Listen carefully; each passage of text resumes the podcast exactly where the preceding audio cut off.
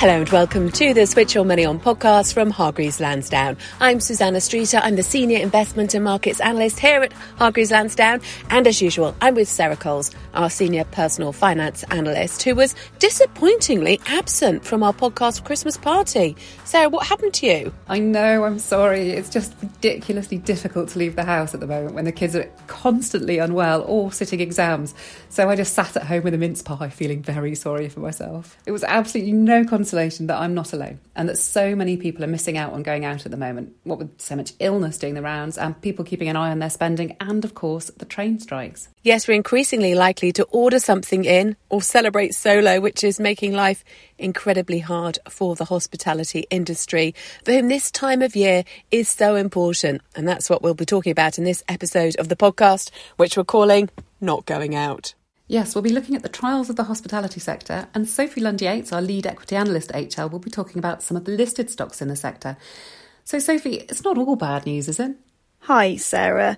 No. So I'll be talking about Whitbread, which has some things going in its favour, and US brand Texas Roadhouse, which has been benefiting from the mid range restaurant sector holding up better in the States. So certainly not all bad news.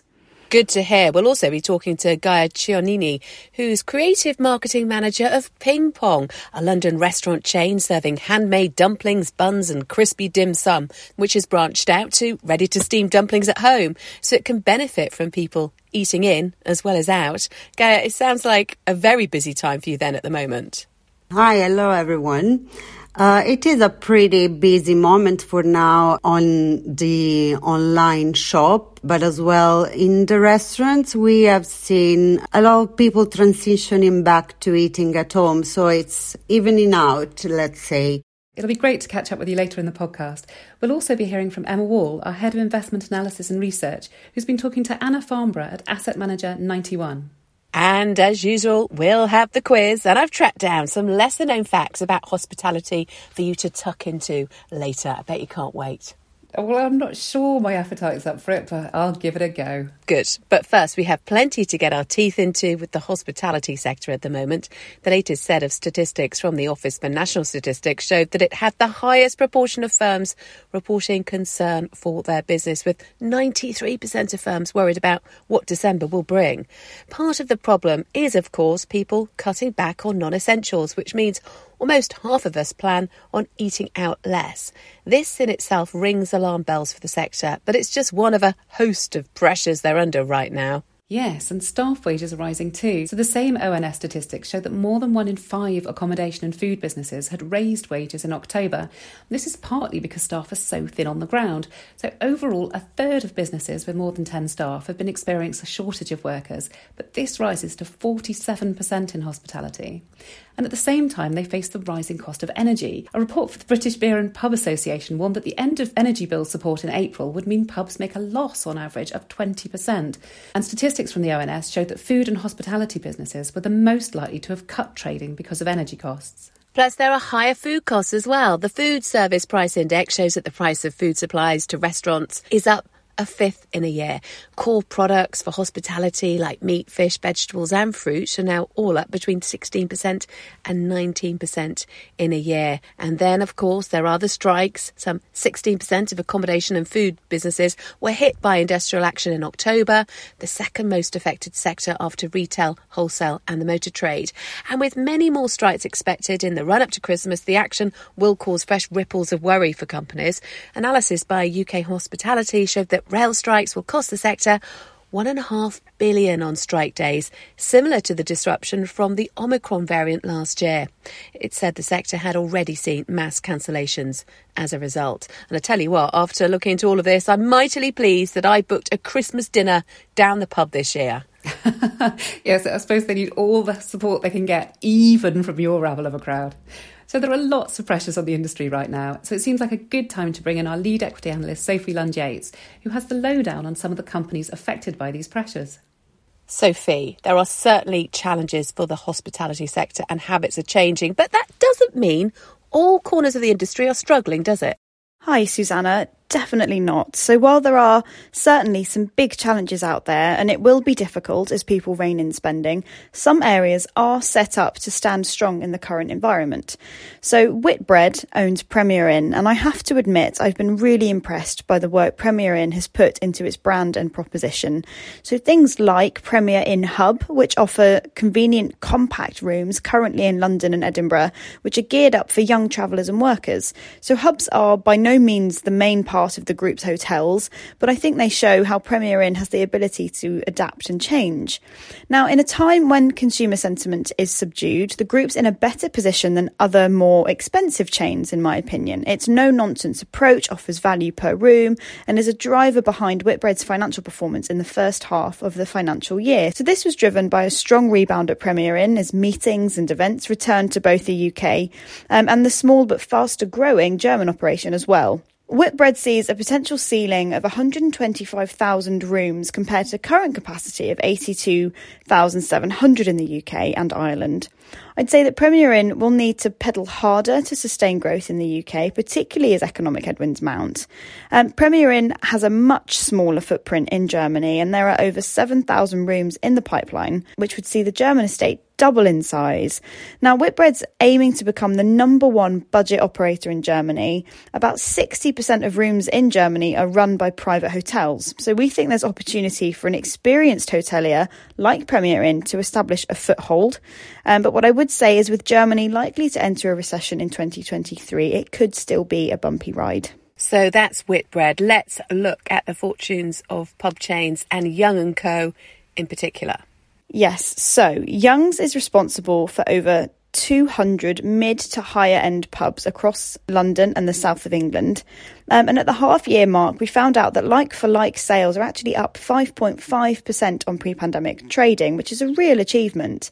One of Young's main assets is that its estate is predominantly freehold. So that means it owns rather than rents its premises by and large. That came as the group made the decision to sell down its tenant model business, um, which was the right move in my view. And having a freehold estate strengthens the balance sheet, reduces lease payments, and also acts as an attractive asset for more favourable borrowing terms. So, excluding leases, the group has current debt of £96 million, with plenty of breathing room on its available facilities. So, ultimately, I think Young's is an attractive business, well placed for the long term.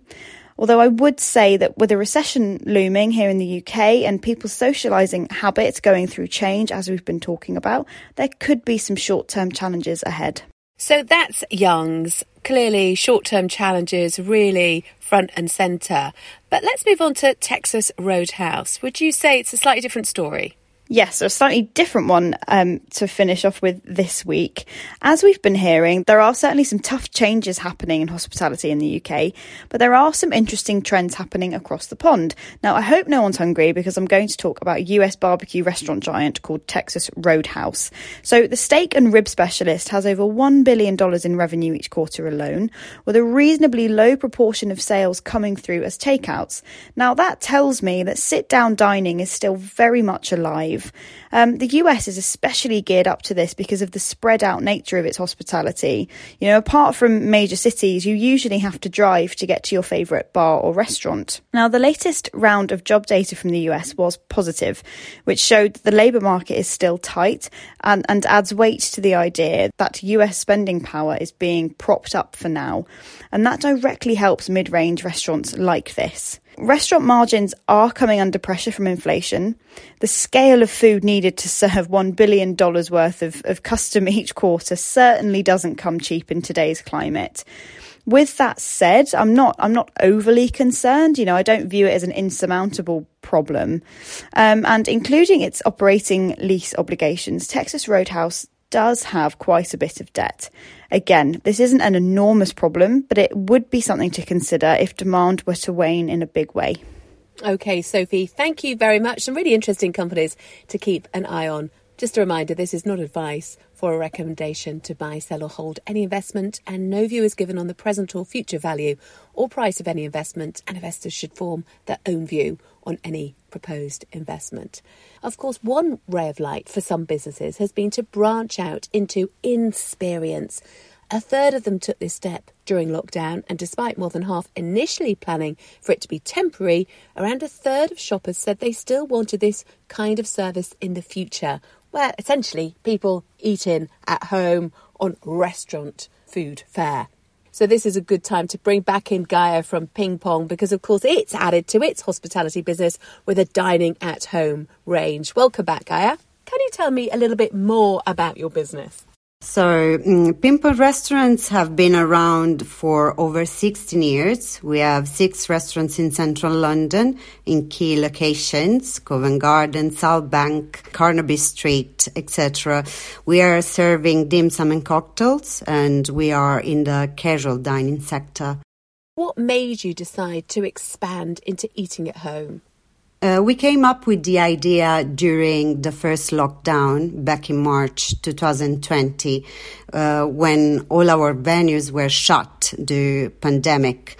We were just operating with one of the sites for takeaway and delivery, and since the demand for home deliveries has seen a substantial growth in that period, uh, we came up with the idea of uh, developing a cook at range.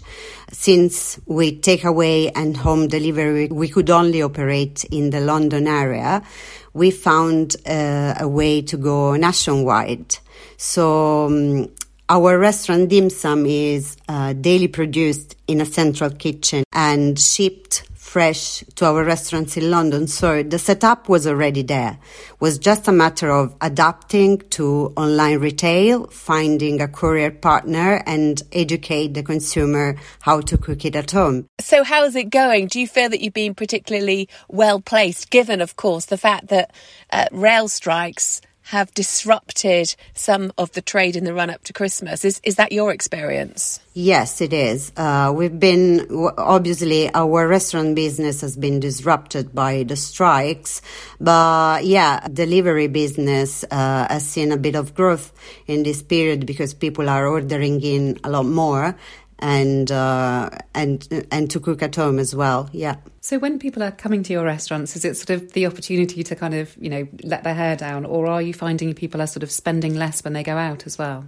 Obviously, everyone is looking at their wallet a bit more. They're watching it. We had to come up with more uh, affordable packages. This year for Christmas, uh, you can have a set meal for 35 pounds when last year the set menus were 50 and over. And one of the things we were sort of talking about earlier with these sort of rising costs of things like energy and things like staff costs, are those things that you've got to keep a close eye on as well?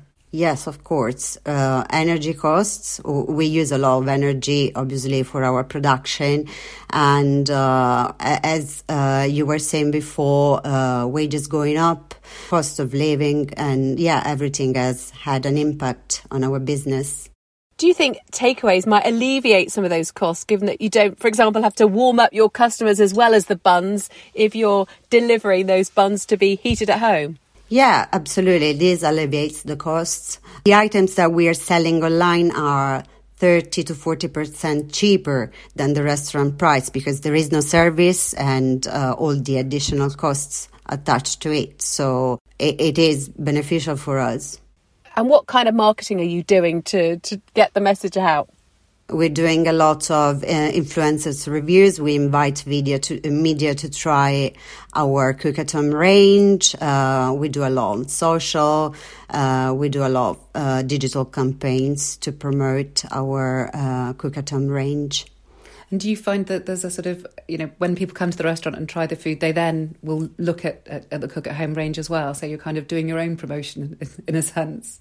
Yeah, yeah, we do. Well, we have a lot of regular customers who were thrilled when they knew that they could have uh, the same kind of product at home and cook it themselves. It's been very successful. Have you had many Christmas parties cancelled this year? Yeah, we've seen a lot of cancellations uh, coming through. We still see a lot of big groups and team gatherings, but yeah, a lot of cancellations. So, what are your expectations for 2023? Uh, we are a bit uh, cautious about, especially January and February, uh, but we are gearing up for that. So we are putting a strategy in in place. We have the fortune of having the cook at home range. So if people cannot come to our venues, we have the online business. So we will put more effort in in uh, whichever of the two uh, needs to be, you know, uh, working. Gaia, could you just sum up how you and the team are feeling right now, given, of course, all the challenges still out there? Well, uh, we are a very strong team. We have to be very flexible um, at the moment, obviously, because there is a feeling of uncertainty. But we are keeping strong. We do a lot of staff incentives. We are uh, looking after our staff and uh, we we try to um, transmit a sense of stability because we've been facing so many challenges since 2020, and in a way or another, we always overcame, and we're still there. So I think this is a key um, a key feeling to transmit to the staff to stay strong and positive. So yeah, we hope to see uh, some more people venturing back to the restaurants, uh, looking ahead. Uh, that's what we could hope for, really. Fantastic. Thank you so much, Gaia. I really appreciate you giving us a snapshot of what's happening at Ping Pong right now. Thank you. It's been a pleasure. You're listening to Switch Your Money On from Hargreaves Lansdown. And if you're enjoying this podcast, please do let us know what you think and do subscribe wherever you get your podcast so you get a fresh new episode in your inbox as soon as it's ready. So let's bring in Emma Wall now, our Head of Investment Analysis and Research here at HL. She's been speaking to Anna Farnborough at Asset Manager 91. Hi, Anna. Hi. So, we're talking today about experience and hospitality and the outlook for this sector as we look forward to 2023 where there is much expectation which we will that we will have an economic slowdown at the very least and at, and at worst a recession. So i thought we'd start by what looking at what this this sector adds to a portfolio before we get into the sort of the here and now. So what does hospitality and leisure add to an investment portfolio we like the sector because it's been a long term growth story. Because people have spent more and more of their disposable income on travel and leisure, particularly as the costs of travel have come down over time with the explosion of low cost airlines. However, many of the businesses that, that operate in this sector are not that attractive in terms of profitability. Because if you think about hotels, they're quite low margin, they're very capital intensive, reasonably low barriers to entry because all you need is a building and then you fill it with customers. And that makes it hard to be very, very profitable. But what we do like, um, and you could say this is true of the airline sector too, we do like businesses that facilitate better profits for companies that are operating in the sector. So, for example, we like Intercontinental Hotel Group because it maximizes the return on investments that hotel owners can generate. So if you're looking to open a hotel, if you join the IHG group, you can take one of their brands or you can operate your own brand under their umbrella. And in return, they give you a lot of support, a booking system, and even a template for how to get out the hotel. And you also get access to their customer base. So they have over 100 million customers on their loyalty program, and you can get those customers into your hotel, fill up your hotel much more quickly than you would be able to if you were an independent brand and that generates much higher returns on the investment that you've made. So we like those businesses that take away some of the upfront costs of starting up in this industry and make you more profitable over time. But this sector has been one that has been challenged in the last couple of years, hasn't it? So leisure, travel, hospitality. You know, you say about sort of stocks that you prefer within a sector, but we had the pandemic, which wiped out an entire sector altogether almost. It wasn't enough to be the best within a sector, the stocks that professionals like you like to select. But really, that hospitality, leisure, travel got completely wiped out during the pandemic, didn't it? Yeah, it's been very challenging, and we really thought that we'd see a recovery last year, and then Omicron came along and wiped wiped out much of that recovery. So it's lasted longer than we all even imagined years ago. Having said that, IHG because it's a very low cost business model, very high margin. And amazingly, during the pandemic, in spite of revenues absolutely collapsing, they more or less generated a profit on a sort of underlying basis. And what about the outlook then? Because as I started by saying, the economic outlook for 2023 is challenged. And when we do see, as we're seeing now, a cost of living crisis, a, a recession, the price of just your everyday items going up and up and up, that discretionary spend, which often is what fuels hospitality, leisure, and travel, comes down. And therefore, the sector outlook becomes more challenged, doesn't it? I think you're right. You know, our assumption is that we're likely to see a consumer recession next year. And certainly people will cut back on discretionary spending. But travel and leisure is interesting because people haven't, they still haven't travelled as much as they used to. So in the last few months, you've seen people travelling at similar levels to before in Europe, certainly, and the US. But much of Asia is still locked down. And Asia contributes about 20% of global travel and that's probably still at half the levels that it used to be.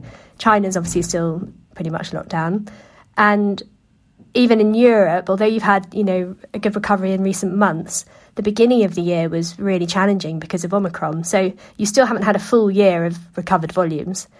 And that means going into next year, although discretionary income might be lower and consumers are definitely going to be under pressure, there's still some pent up demand on a you know on a volume perspective.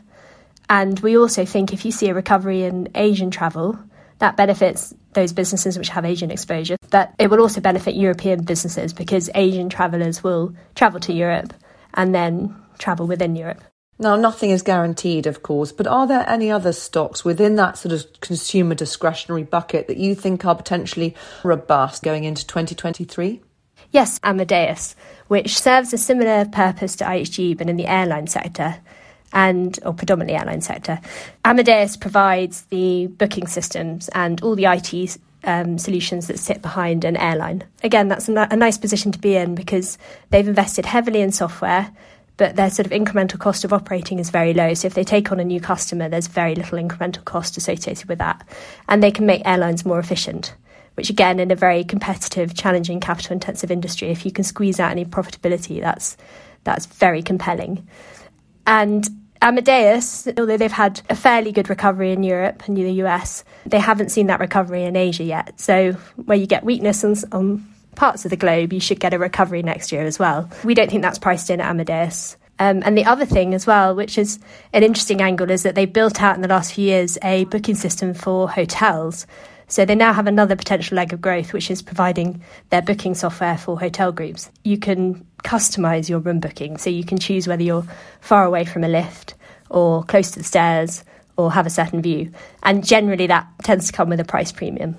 So you can eke out a few more pounds with every booking. Anna, thank you very much. Thanks. Well, that was Emma Wall, Head of Investment Analysis and Research here at Hargreaves Lansdown, speaking to Anna Farnborough at Asset Manager 91. And please bear in mind that these are the views of the fund manager and are not individual stock recommendations. You're listening to Switch Your Money On from Hargreaves Lansdown. And now it is time for the quiz. And as promised, I've been digging out some of the lesser known facts about hospitality.